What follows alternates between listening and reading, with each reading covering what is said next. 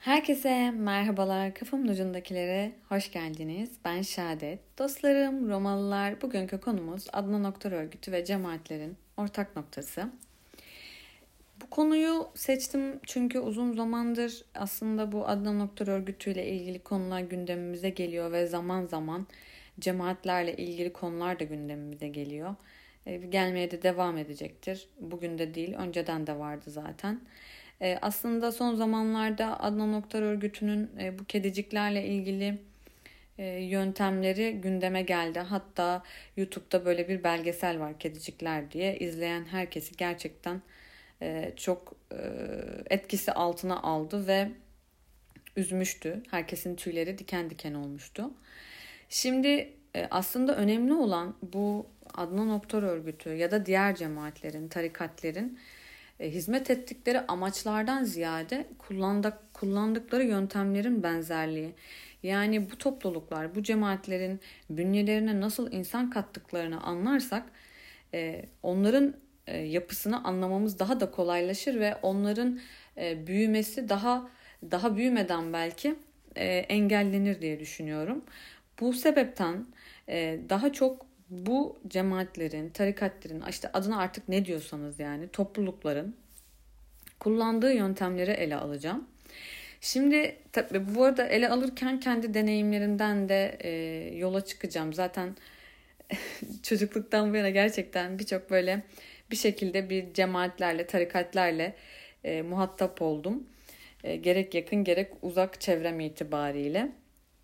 Şimdi öncelikle bu tarikatlar ve cemaatler bir tek Türkiye'de mi var? Ee, tabii ki hayır. Tüm dünyada var. Yani hala bugün işte Osolar var, Hindistan'da var, Amerika'da Mormonlar var. Bir sürü çeşit çeşit bilip bilmediğimiz yüzlerce tarikat e, ve cemaat var. Bunların e, hepsinin e, kullandığı yöntem aşağı yukarı aynı olmakla birlikte genelde mottoları biz kutsi bir amaca hizmet ediyoruz şeklinde ilerliyor. Tabii bu bir de e, insanların kendini bir topluluğa, bir yapıya, ne bileyim bir e, cemiyete ait hissetme ihtiyacından da ortaya çıkıyor aslında bu cemaatler. Sadece e, tek taraflı değil yani insanların e, olan insanların ihtiyaçlarından sebep de e, talep arz e, mevzusu da var yani. Fakat konumuz şimdi bu değil. Şimdi e, bu cemaatler Türkiye bazında konuşacağım. Daha doğrusu şöyle birazcık geriye gidersek e, İslam dünyasında e, işte tekkelerin, tasavvufun vesaire ilerlemesi Gazali ile birlikte başlıyor. Bu Gazali'nin Gazali ile birlikte tasavvuf dünyası aslında çok büyük bir ivme kazanıyor. Kendisi de çok büyük bir e, alimdir. E, gerçekten çok da hayranlık duyarım. Onunla birlikte o zaten kendi yolculuğu içerisinde yaşadığı aslında e, herhalde e, nasıl söyleyeyim kendini kurtarma çabasıyla da kendine bir yön çabasıyla belki bu yola girdi ve kendi hayat yolculuğunda e, tasavvufla birlikte e, yükselmeyi, ilerlemeyi ve kendini bu yönde var etti. Öyle söyleyebiliriz. O da onunla birlikte o e, şey İslam dünyasında tasavvuf bayağı bir yükselişe yükselişe geçti konuşabilsem. Onunla birlikte bayağı bir artış oldu.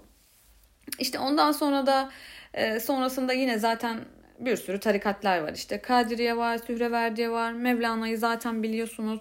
İşte Haşhaşileri duymuşsunuzdur. İşte bu Alamut Kalesi, Hasan Sabbah.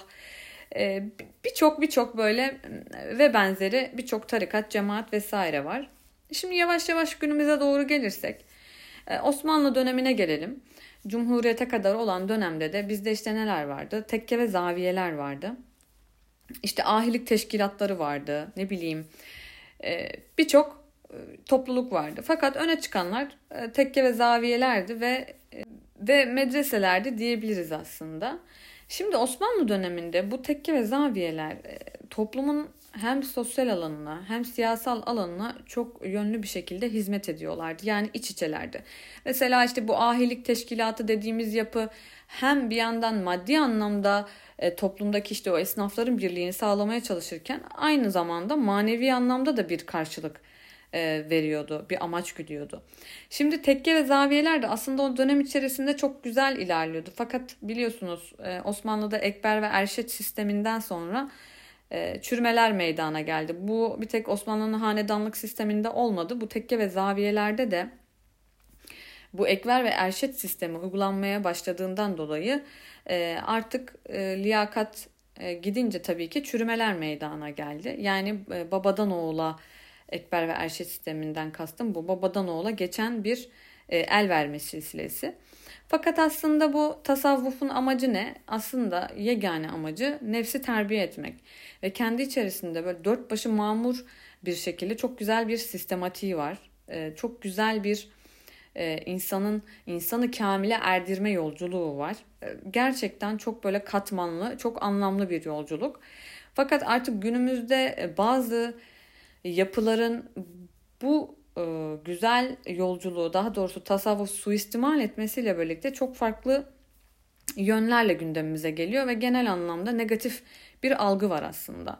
Şimdi o dönemde güzel bir şekilde ilerlerken e, daha sonrasında artık işte hem böyle Ekber Erşet sisteminden sonra hem de Cumhuriyet'ten sonra artık genel anlamda fonksiyonlarını yitirdiler. E, daha böyle devlet kontrolünde bir e, din e, amacı vardı laiklikle birlikte biliyorsunuz. Bu yapılmaya çalışıldı. Fakat bunlar bu cemaatleri veya e, tarikatları bitirdi mi? Hayır, e, bitirmedi. Biliyorsunuz bazen ters psikoloji vardır. Yani bir şeyleri aslında e, ne kadar e, baskılarsanız bazen çok daha büyük bir şekilde de e, ortaya çıkabilir. E, bu da e, bunlar bu cemaat e, vesaire e, baskılar da aslında bunun bir örneği olabilir. E, tarikatlar vesairenin ortaya çıkması. Fakat tabii e, bu insanın kendi bireysel ihtiyacından da kaynaklanan bir şey. Şimdi insan en küçük yapı taşı, en küçük yapısı daha doğrusu doğduğu çevre ailesi. Fakat ailesi dışında da kendini bir çevreye ait hissetmek hissetmek istiyor. Yani bir kimlik oluştururken kendine sadece aileyle yetinmiyor. Zaten her birey de ailesiyle birlikte e, uyum içerisinde e, bir büyüme, bir gelişme e, e, meydana getirmediği için daha çok başka cemiyetlere, topluluklara e, kendini kaptırabiliyor. Kimlik inşası sürecinde daha da mümkün olabiliyor. Niyeyse böyle bir çok ığladım gibi geliyor. Umarım rahatsız etmiyordur sizi. Şimdi Yakın tarihi de baz alırsak e, Türkiye bu cemaatlerle tarikatlara gerçekten büyük imtihanlar içerisinde e, geçiriyor yani. Sürekli böyle ya gündeme geliyor ya işte biri ülke devirmeye çalışır. E, öbürü işte kadınları bir şekilde ana düşürüp televizyonda böyle soytarı gibi oynatır. Ve acayip acayip işler oluyor. Peki fakat aslında önemli olan şey şu bu arada. Şimdi öncelerde bu cemaat ve tarikatlere katılan insanlar daha böyle sıradan, halktan mütevazi insanlardı. Fakat şimdi günümüze baktığınızda son dönemlerinden bahsediyorum. E, hep böyle background'u çok sağlam, e, işte sayılı üniversitelerden mezun, e, çok iyi eğitimlerden geçmiş insanları bünyesine kattı. Bunu nasıl yaptı bu cemaatler, tarikatlar? İşte asıl problem, asıl soru orada başlıyor. Asıl sorgulamak gerek, gerekilen nokta bu zaten. Şimdi önce şu kendi deneyimlerimden bahsedeceğim. Ondan sonra bu cemaat ve tarikatların e, ortak noktalarına geleceğiz. Onların kullandığı metodu konuşacağız. Şimdi mesela ben e, çok sevdiğim bir arkadaşım vardı. Bir gün evini e, ziyarete gittim. E, işte bazı müzikler dinliyordu. Ben benim de çok sevdiğim bir yabancı e, kadın şarkıcı vardı işte. Ondan bahsettim. Ee, bana dedi ki bizim dedi onu dinlememiz yasak. Ee, neden dedim. Bize dedi işte dahil oldukları o topluluk onlara bir liste vermiş ve demiş ki e, işte bu müzisyenleri, bu sanatçıları dinlemeyeceksiniz. Peki. Yani o an herhalde yaşadığım şoku anlatamam.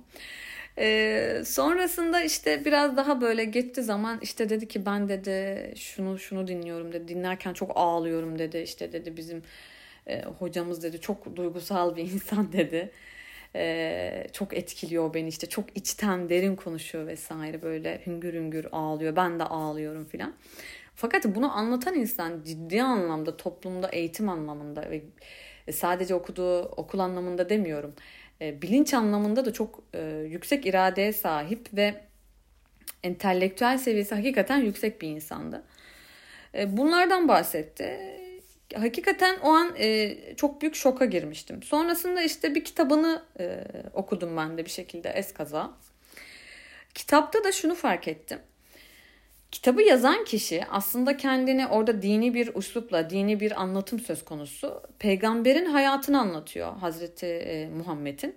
Fakat orada kendini aslında onun yerine koyuyor. Subliminal mesaj olarak aslında okurlarına şu mesajı veriyor. Ben aslında günümüzdeki oyum.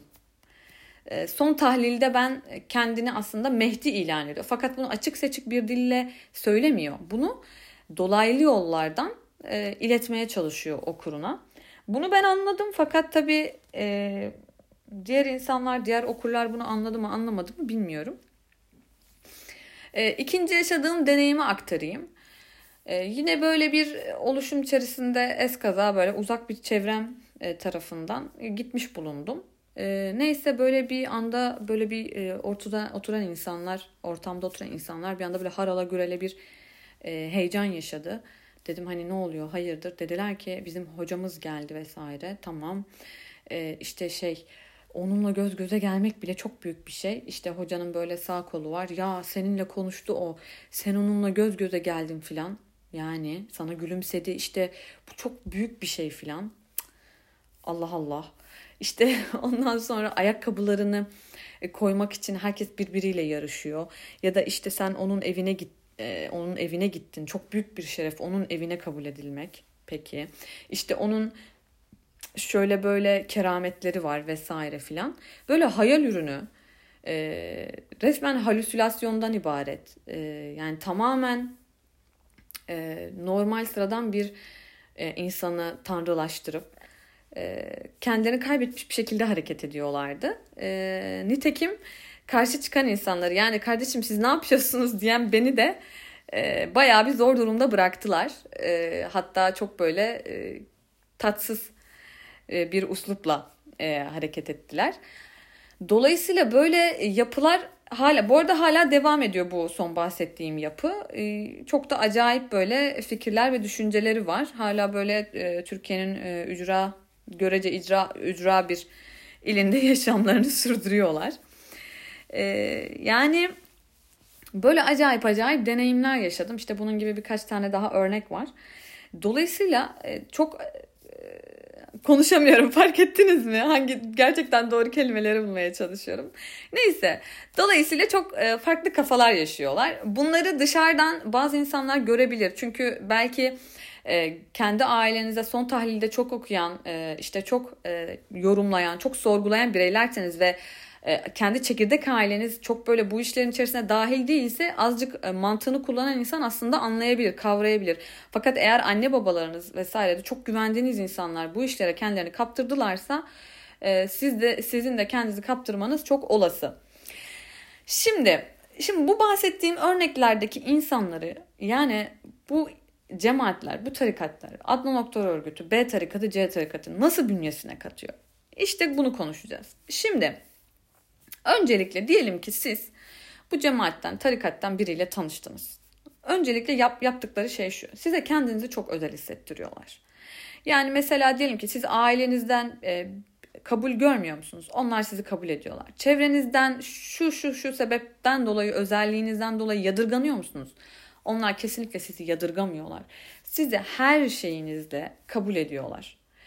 Dolayısıyla eğer siz e, biraz ailenize ve çevrenize adapte olamayan, uyumsuz bireylerseniz e, özellikle bu cemaatler size birebir tam olarak sizi bu şekilde ağına düşürüyorlar. Ha, tabii ki sadece bu insanlar değil ağlarına düşen insanlar ama genel itibariyle böyle söyleyebiliriz.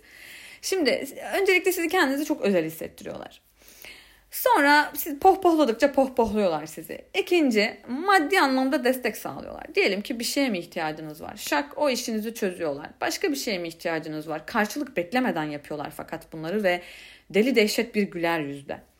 Ondan sonra yavaş yavaş siz bu topluluğun elementi olmaya başladığınızda kendinize yer buluyorsunuz. Sizin fikirlerinize değer veriliyor e, size bir çevre oluşturuluyor. Artık tanıdığınız insanlar var. İş bağları kuruyorsunuz. Yani maddi menfaatler de tabii ki söz konusu. Zaten bir insanı bir tek manevi anlamda bağlayamazsınız.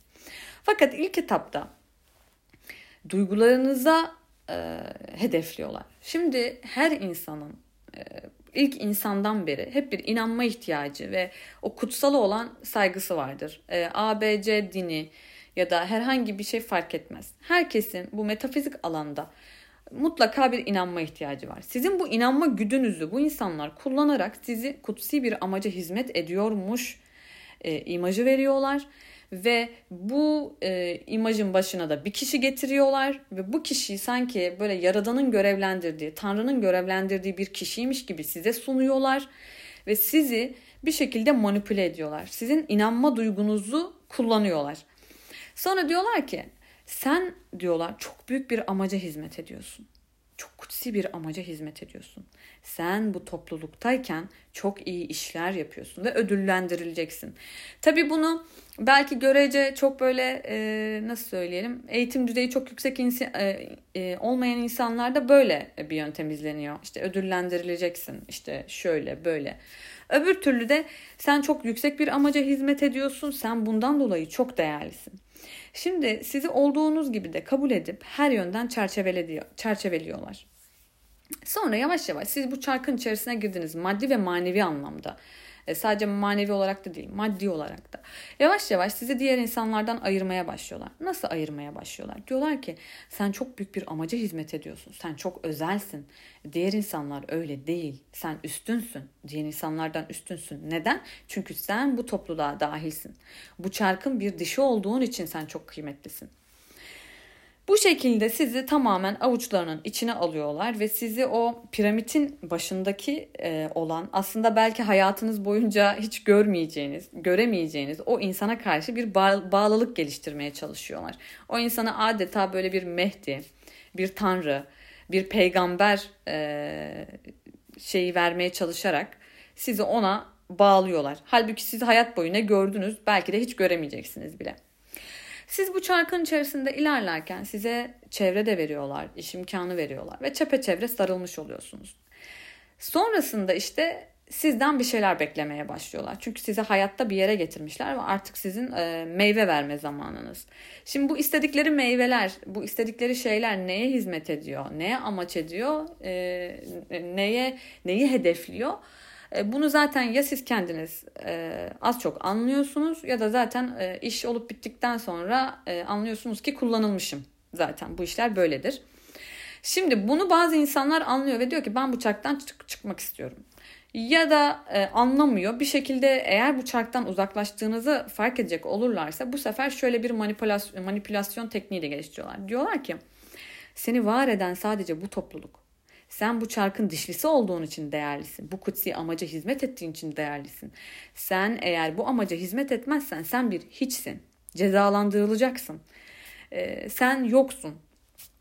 Aslında sizi tamamen e, kıymetsizleştiriyorlar kendinize karşı.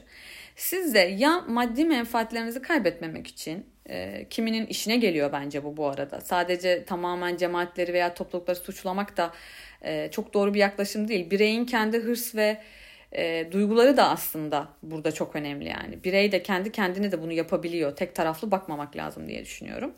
Ya maddi menfaatlerinizden ötürü bırakamıyorsunuz ya da manevi olarak sizi dediğim gibi o çarkın dişlisine o kadar dahil ettikleri ve siz eğer oradan çıkarsanız tam her şeyinizi, çevrenizi, e, arka, çevrenizde tabii ki arkadaşlarınızı, e, iş anlamda bağlarınızı kaybedeceğiniz için artık bu dişlinin içerisinden çıkmak sizin için mümkün olmuyor ve her istediklerini e, yapmaya başlıyorsunuz. Zamanında size karşılıksız yaptıkları her şeyin karşılığını artık sizden almaya çalışıyorlar.